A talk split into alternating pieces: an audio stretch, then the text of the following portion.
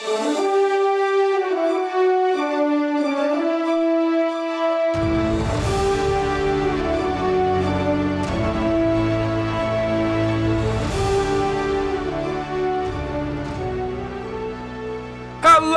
and welcome back to Archives of Fabella Daily, the podcast playing sneaky spy games in a magical world. Today is October 8th, equal to Libra 16th. Books are available on Amazon. Please rate and review the podcast on iTunes or wherever you listen to your podcasts. And hit that subscribe button for more great stories right in your feed. The symbol of Libra is a balance scale. So, all this month, we're tackling the scales of justice. Fabella is not immune to crime, and we're investigating the history of crime in this magical world. October 8th, 1871 is the date months of drought and the passage of a strong cold front caused the Peshtigo Fire, the Great Chicago Fire, and the Great Michigan Fires to break out. But in the magical wonderland of Fabella, a love struck spy was caught. I'm Dylan Foley, and this is Archives of Fabella.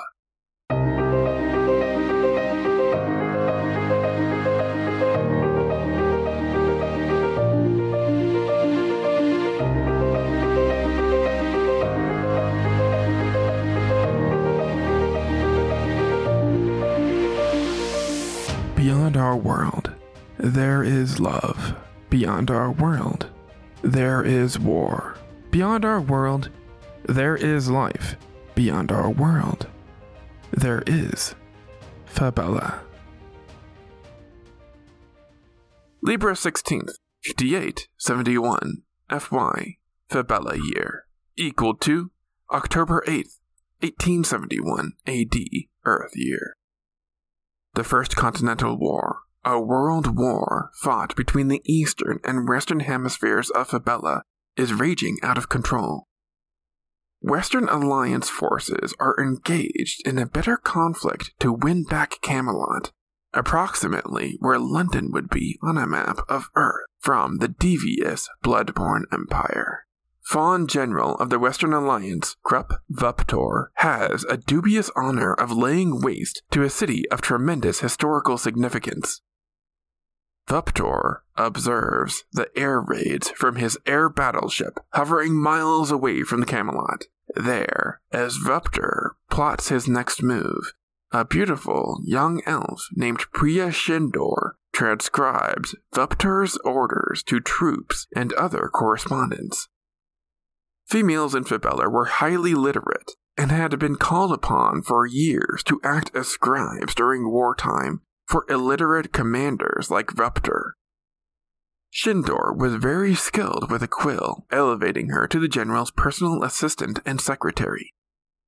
One night, Vuptor leads the senior officers in a private meeting to discuss their next campaign. They plan to send an air raid to attack the Bloodborne Empire's base and ultimately ensnare the Emperor himself, Emperor Kronos.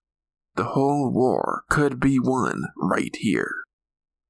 The Bloodborne army appeared weakened and exposed, and so the Alliance's success seems assured. Yet, just as they're about to strike, Emperor Kronos launches a surprise attack on Vuptor's air battleship. The stunning counterattack destroys the battleship, forcing Vuptor to flee the fight over Camelot. For Western Alliance leaders, the failed campaign is a baffling blow. They struggle to understand how their target not only eluded capture, but also staged his own offensive. It's almost as if they knew they were coming. The Western Alliance War Department becomes very suspicious that someone might have been providing information to the Bloodborne Empire.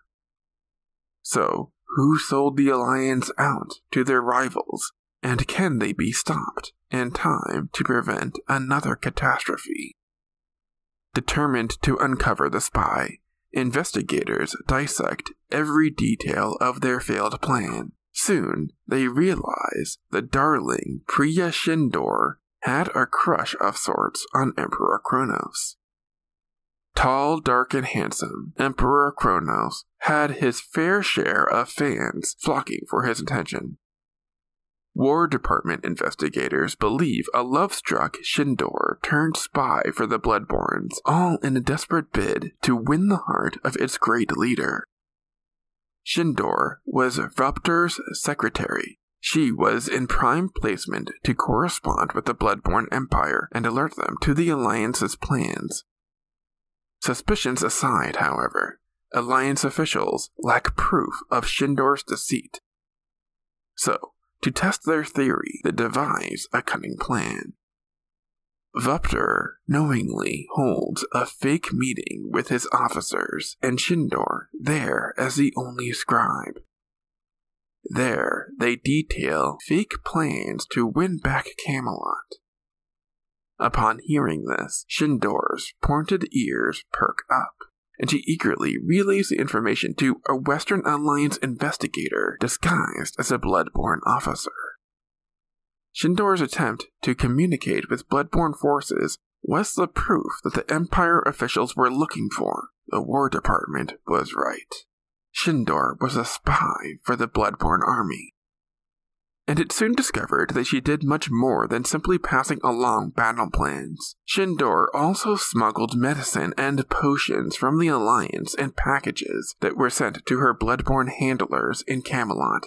She'd also been slipping poison into soldiers' meals to drug them before battle.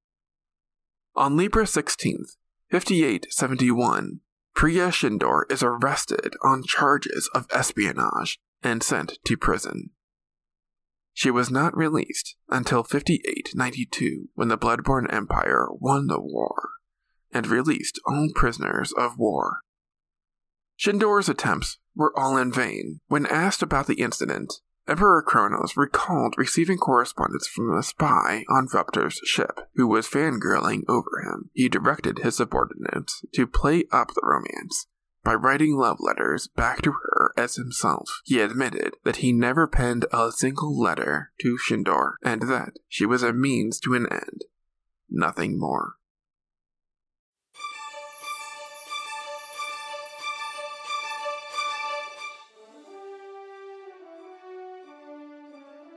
That's going to do it for us today. Subscribe now to get more new episodes right in your feed. Rate and review the podcast on iTunes or wherever you listen to your podcasts. Send your questions to archivesoffabella at gmail.com. Archives of Fabella is created, produced, and hosted by Dylan Foley, with music by Garrett Ferris and AudioBlocks. Books are available on Amazon in ebook and paperback. As always, look outside of what is possible and think about what might be.